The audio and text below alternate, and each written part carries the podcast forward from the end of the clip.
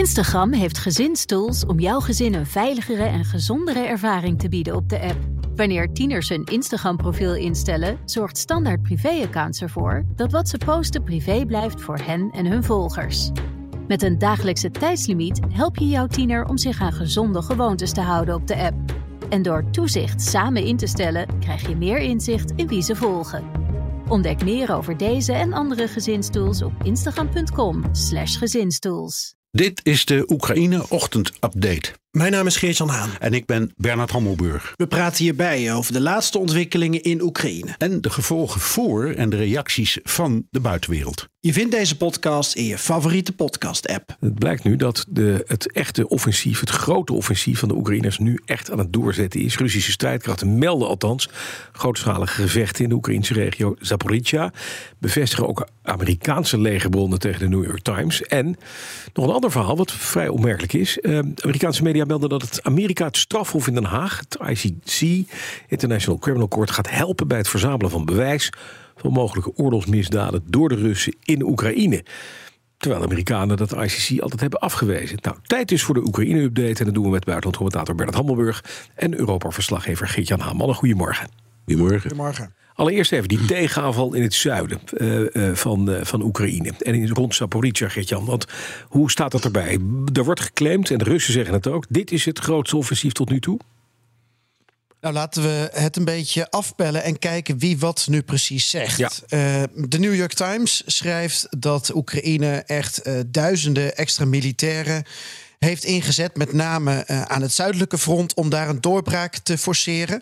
En de New York Times zegt ook dat er op basis van bronnen die ze hebben, uh, daadwerkelijk een, ja, hoe zeg je dat, een lek in de, in, de, in de verdediging is van de Russen. Dus er is een doorbraak bij een verdedigingslinie. Mm-hmm. Ze zeggen alleen niet. Um, om welke verdedigingslinie het gaat. En dat is vrij belangrijk. Ja. Want helaas, uh, vanuit ons perspectief, heeft Rusland uh, de afgelopen maanden fors geïnvesteerd in loopgraven, in mijnenvelden. En zijn er ook rond die plek bij Zaporizhia uh, wel vier verdedigingslinies. Dus waar Oekraïne dan precies zit, dat weten we niet. We weten wel dat Zelensky heeft gezegd: het leger boekt vooruitgang.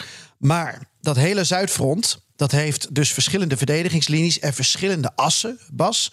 En ik zie ook dat er bij andere assen op andere plekken ook wordt um, geroepen door verschillende bronnen dat daar vooruitgang wordt mm-hmm. geboekt. Omdat um, ook mijn bronnen natuurlijk terughoudend zullen zijn in het aangeven waar precies de Oekraïnse troepen nu zijn, kun je ook nog steeds zeggen dat er misschien weer sprake kan zijn van misleiding, dat Amerika erbij gebaat is om informatie en intelligence naar buiten toe te brengen, zodat de Russen misschien denken: nou, laten we weer troepen verplaatsen. Dus we moeten, um, lang verhaal kort, ook even afwachten. Ja, dat, dat blijkt. Misschien had ik daarmee kunnen beginnen. Nee, nee, nee, nee, nee, maar toch, dit, het is wel significant dat een aantal partijen dit zeggen inderdaad. En dat er bevestigingen komen. Ook, ook eh, omdat er gezegd wordt, wat we nu zien zijn westerse wapensystemen. Eh, door het westen getrainde militairen. Het lijkt er dus op dat inderdaad datgene wat al eerder ingezet werd, ook nu gaat werken. Hè? Dat die dat die spullen die, die geleverd zijn, met de mensen die erop getraind zijn, dat die nu die grote klappen aan het, aan het uitdelen zijn. Nou, en als dat zo is, Bas, dan is dat ook wel even belangrijk. Want de afgelopen weken heeft Oekraïne wel in het verdomhoekje gezeten. Er is veel kritiek geweest op de manier waarop ze aan het vechten zijn. Uh, dat uh, het gevecht van de verbonden wapens ongelooflijk moeilijk voor ze is. Dat ze geen luchtsteun natuurlijk hebben. Dus dat wij nooit op deze manier ten strijde zouden trekken. Hm. Dus het is ook wel even een morele opsteker als dit waar is. En ja. als ze successen kunnen claimen. Precies, nogmaals met die slag om de arm. Bernard, even naar jou. Want volgens Amerikaanse media, ik zei het al even, gaat Amerika hè, op voorspraak van Joe Biden het ICC in Den Haag bewijs leveren over eventuele oorlogsmisdaden door de Russen in Oekraïne. En toen dacht ik, ja, de Amerikanen en het ICC, dat is water en vuur, toch? Nou, dat, is, dat was het niet hoor. Het was meer zo dat bij de oprichting de Amerikanen, vooral Clinton, zei. Um, we, we, sympathiseren, we steunen het ook wel een beetje. Maar we kunnen nooit echt lid worden, want er zitten overal in de wereld Amerikaanse soldaten. Ja. En dan zijn we de rest van ons bestaan bezig met rechtszaken tegen Amerikaanse soldaten. die ergens iets hebben gedaan dat kan worden geïnterpreteerd als in strijd met de mensenrechten. Ja. Dus die hebben het grootste leger ter wereld. Ja, dan, daar, daar zit misschien wat in. Nu zegt Biden overigens tot ja, eh, verbijstering, mag ik wel zeggen, van zijn eigen Pentagon. Mhm. Ik ga op twee punten echt dat, dat strafhof helpen. Eén, ehm, de vernietiging van de infrastructuur in Oekraïne, want dat is echt een oorlogsmisdrijf. Hm. En misschien nog wel belangrijker, een onderwerp waar we eigenlijk veel te weinig over praten: de ontvoering van die kinderen. Och jee, ja. ja. En Dat is, dat is natuurlijk een, een mega drama. Die worden gewoon gepikt, gestolen. Ja. En, en in, Gerussificeerd, ja. en, ja, althans, nou, zo gaat het verhaal. Dat Ja, ze dan, eh, dat ze dan eh, worden gebrainwashed en misschien bij Russische gezinnen terechtkomen. Dat is een vreselijk verhaal. En ook een misdrijf. Dus eh, Biden heeft gezegd, op die twee punten gaan wij ehm, eh, samenwerken. En we hebben een hoop informatie, die gaan we delen met dat strafhof. Ja, toch op zich wel een, wel een toezegging. Inderdaad, waarom zou de Defensie dat niet willen eigenlijk? Nou, vanwege datzelfde argument dat ze altijd hebben gehanteerd. Van als je niet uitkijkt, dan, als je dit soort dingen gaat doen, dan ligt er morgen een aanklacht bij ons eh, in de brievenbus over het gedrag van deze en gene soldaat in Irak destijds. Want die worden dan beschuldigd van moord of poging tot moord. Dus ze hebben altijd geprobeerd om eh, wel achter de schermen mee te doen, maar in geval niet openlijk. En, en Biden die zegt dus nu openlijk. Ehm, en dat is ook een, een hele duidelijke veroordeling. En misschien ook wel een, een teken van misschien wel zijn eigen woede over deze dingen. Ja. Ja, je, jongens, jullie kunnen me wat, maar ik ga echt meehelpen. Ja, duidelijk. Nog eventjes eh, wat net binnenkomt, zie ik hier voorbij komen... dat de F-16-training voor piloten, voor Oekraïnse piloten... in augustus gaat beginnen, zodat ze volgend voorjaar kunnen worden ingezet... Dat is dan ook het luchtwapen, zou dan enigszins op orde eh, zijn. Ehm, dan kwam de Veiligheidsraad nog bij elkaar vannacht op eh, verzoek van Rusland en Oekraïne. En de NAVO-Oekraïne-raad kwam bij elkaar op verzoek van Zelensky. Gert-Jan, die laatste zitting die gaat voornamelijk over de situatie rond de Zwarte Zee, neem ik aan. Hè? Wat is daar besproken? Ja, dat is een eh, zitting die op initiatief van de Oekraïne bijeen is gekomen. Dat is eigenlijk voor het eerst dat er dus zo'n ehm, ja, spoedzitting eh, is geweest. En twee weken geleden in veel nieuws bij de NAVO-top is besloten dat eh, de NAVO en de Oekraïne op gelijk niveau met elkaar kunnen vergaderen in de NAVO-Oekraïne-raad. Toen was daar in Litouwen dus ook een soort eerste zitting, maar dat was meer eh, een formaliteit. En nu heeft Oekraïne gebruik gemaakt van het recht om te zeggen: eh, beste NAVO-vrienden, wij zitten met een probleem. Ja, we willen even. Rusland maakt de Zwarte Zee kapot. Ja. En eh, wij hebben even jullie hulp nodig. En ja, vooraf had Zelensky weer hoog ingezet. Namelijk, hij hoopte eigenlijk op een bepaalde bescherming van, nou, NAVO-schepen zijn er niet, maar van eh, schepen via de NAVO-leden. Dat die toestemming daarvoor zouden geven om ja, die graandeal, als het ware, van Oekraïnse zijde in ieder geval in leven te houden. En dat er een graanexport op gang zou kunnen komen en blijven. En nu heeft de NAVO-Oekraïne-raad uiteindelijk eh, ja, niet in zulke harde woorden gezegd: we gaan eh, jullie beschermen. Ze hebben vooral gezegd: we gaan meer eh, patrouilleren, meer surveilleren. En met name rond het gebied van de exclusieve economische zone van Bulgarije. Nou, de Zwarte Zee is opgedeeld in allerlei soorten wateren. Je hebt internationale wateren. En eh, voor de kust van een aantal landen zit dan weer een, een eigen water. En dat is wat in feite ehm, uit die raad is gekomen. Dus misschien niet zoveel. eh, als Oekraïne weer had gehoopt. En, en niet zoveel waar ze wat aan hebben, als je eerlijk bent.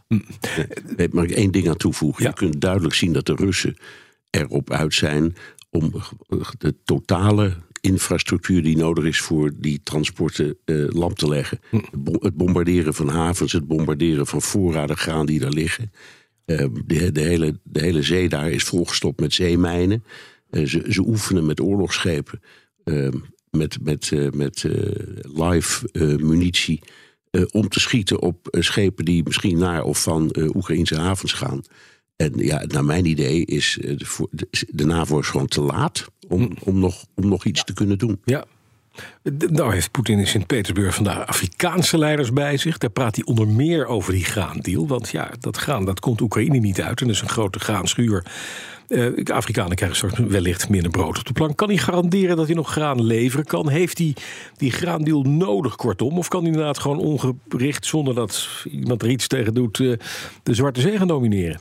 Ehm, nou ja, ik, hij, kan nog exporteren. En volgens de laatste export, officiële exportcijfers... heeft eh, Rusland in het afgelopen seizoen nog nooit zoveel graan geëxporteerd. Ja.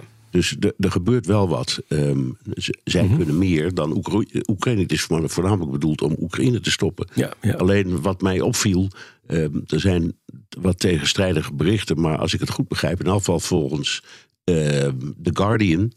ehm, waren er maar 17 Afrikaanse staatshoofden die eh, bereid zijn om die Rusland-Afrika top daarover bij te wonen. Hm. En er zijn 55 leden van de, ehm, de Afrikaanse Unie. Ja. Dus dat laat ook wel een beetje zien dat die Afrikaanse landen de pest in hebben Hm. over eh, wat Rusland nu aan het doen is in het eh, ja, totaal ehm, militariseren van die hele route. Ja. Het- het- En- dat stoort, stoort ze zeer gelijk hebben ze. En Bernhard, ik- mijn gevoel is dat iedereen even aan het kijken is naar Erdogan. En iedereen even kijkt, wat kan Turkije nog eventueel regelen? En welke deal kan er weer in het leven worden geroepen... voordat iedereen partij kiest of, of gaat veroordelen. Want wat je zegt, de NAVO en zeker ook de VN is te laat... hebben het momentum niet gepakt om spierballentaal... eh, met spierballentaal richting Rusland terug te slaan. Dus nu ben je eigenlijk van Erdogan... die de Zwarte Zee natuurlijk ook op een bepaalde manier domineert. Je bent van hem afhankelijk wat er nu verder gebeurt. Ja, klopt. Nog eventjes naar de- die, die, die, die NAVO-Oekraïne-raad die er was. Hè. Dat, eh, jullie constateren allebei, ze waren te laat. Eh, eh, het punt is niet, niet, niet, niet helemaal gelukt. Twee weken terug was jij bij die NAVO-top in Vilnius, Gert-Jan. Eh, had de NAVO toen al meer machtspolitiek moeten bedrijven? Eh, Rusland moeten gaan aanpakken, harder moeten gaan aanpakken... om te zorgen dat dit niet zou zijn gebeurd? Of is dat achteraf een beetje de koe in de kont kijken? Nee, het, het, het, het, het simpele antwoord is ja. Ja. Eh, omdat alles wat de afgelopen anderhalf jaar is gebeurd, eh, daarvan ben ik overtuigd dat eh, elke vorm van machtspolitiek die de Russen bedrijven, dat je dat eigenlijk met, met, met machtspolitiek moet weerstaan. Moet bestrijden, Dus ja. Ooit hebben ze gezegd, we, we bombarderen Finland en eh, Zweden plat als ze bij de NAVO komen. Nou, uiteindelijk werden het politieke veroordelingen bijvoorbeeld. Alleen het punt is, hoe had je dat dan ehm, in dit geval bij de Zwarte Zee moeten doen? Rusland heeft zoveel initiatief gepakt door de graaninfrastructuur van Odessa te bombarderen, eh, door te dreigen met schepen op te blazen, door zeemijnen te plaatsen. Nu weer eh, wordt de melding gemaakt van nog meer schepen op de Zwarte Zee vanuit Rusland, waarmee ze eh, nog meer controle kunnen hebben over wat het, de scheepvaart daar. En de NAVO en de VN hebben geen, geen moment meer. Ehm, Er is geen zeecorridor die meer kan worden opgetuigd. Amerika heeft niet gezegd we gaan de schepen beschermen. En dat maakt het nu zo ingewikkeld om nog Mhm. iets te doen. En eh, ja, ik weet niet of Bernard dan een oplossing heeft. Ja, maar, ik- ik hoorde- niet. En dat is het probleem. Ik hoorde de naam Erdogan al voorbij komen, Bernard. Moeten we daar naar kijken, naar, eh, naar Nou, Rajib? Eer- eer- eerlijk gezegd wel. Want Ja. laten, we, laten we eerlijk wezen, die, de, de graandeal is tot stand gekomen door Mhm. zijn, zijn inzet destijds samen met Guterres van de, van de VN. Ere zij wie ere toekomt. Ehm, en hij doet ook wel zijn best, geloof ik. Maar het is natuurlijk ook, ja. Ehm, d- hij, hij ziet dat hij bij. Hij heeft met allebei de kanten goede contacten. Maar hij ziet dat hij bij de Russen, wat dat betreft, niet al te veel eh, indruk maakt. Blijkelijk. Het enige machtsmiddel heeft, die- dat hij nog heeft, is dat, heel, dat oeroude verdrag van Montreux. Dus officieel gaat hij over, ja, nou, gaat hij over het, het, het scheepvaartverkeer in de Bosporus en de, omgeven, en de omgevende wateren. Maar ja, zoveel kun je er niet mee doen. Als, als Rusland met zoveel materieel en geweld. ehm, eigenlijk die hele Zwarte Zee compleet Russisch maakt. Ja, wat, wat, wat moet Erdogan nog doen? Ik, ik ben reuze benieuwd, maar we, we waren er niet bij. ehm, wat op die NAVO-Oekraïne-raad met, met daarover met Erdogan is besproken, of in ieder geval met Turkije is besproken.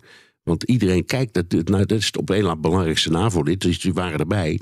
Ik weet niet hoe dat gesprek is gelopen, maar ik ben ervan overtuigd dat iedereen tegen Erdogan zei: joh, kan jij niet Doe eens een poging. een poging doen? Ja, precies. Ja. Er staat niks over in de notulen. Nee, Nee. Helaas. Nee, helaas. Ja, weet je, tot slot. eh, Erdogan had vorige week natuurlijk ook wat actiever zijn best kunnen doen.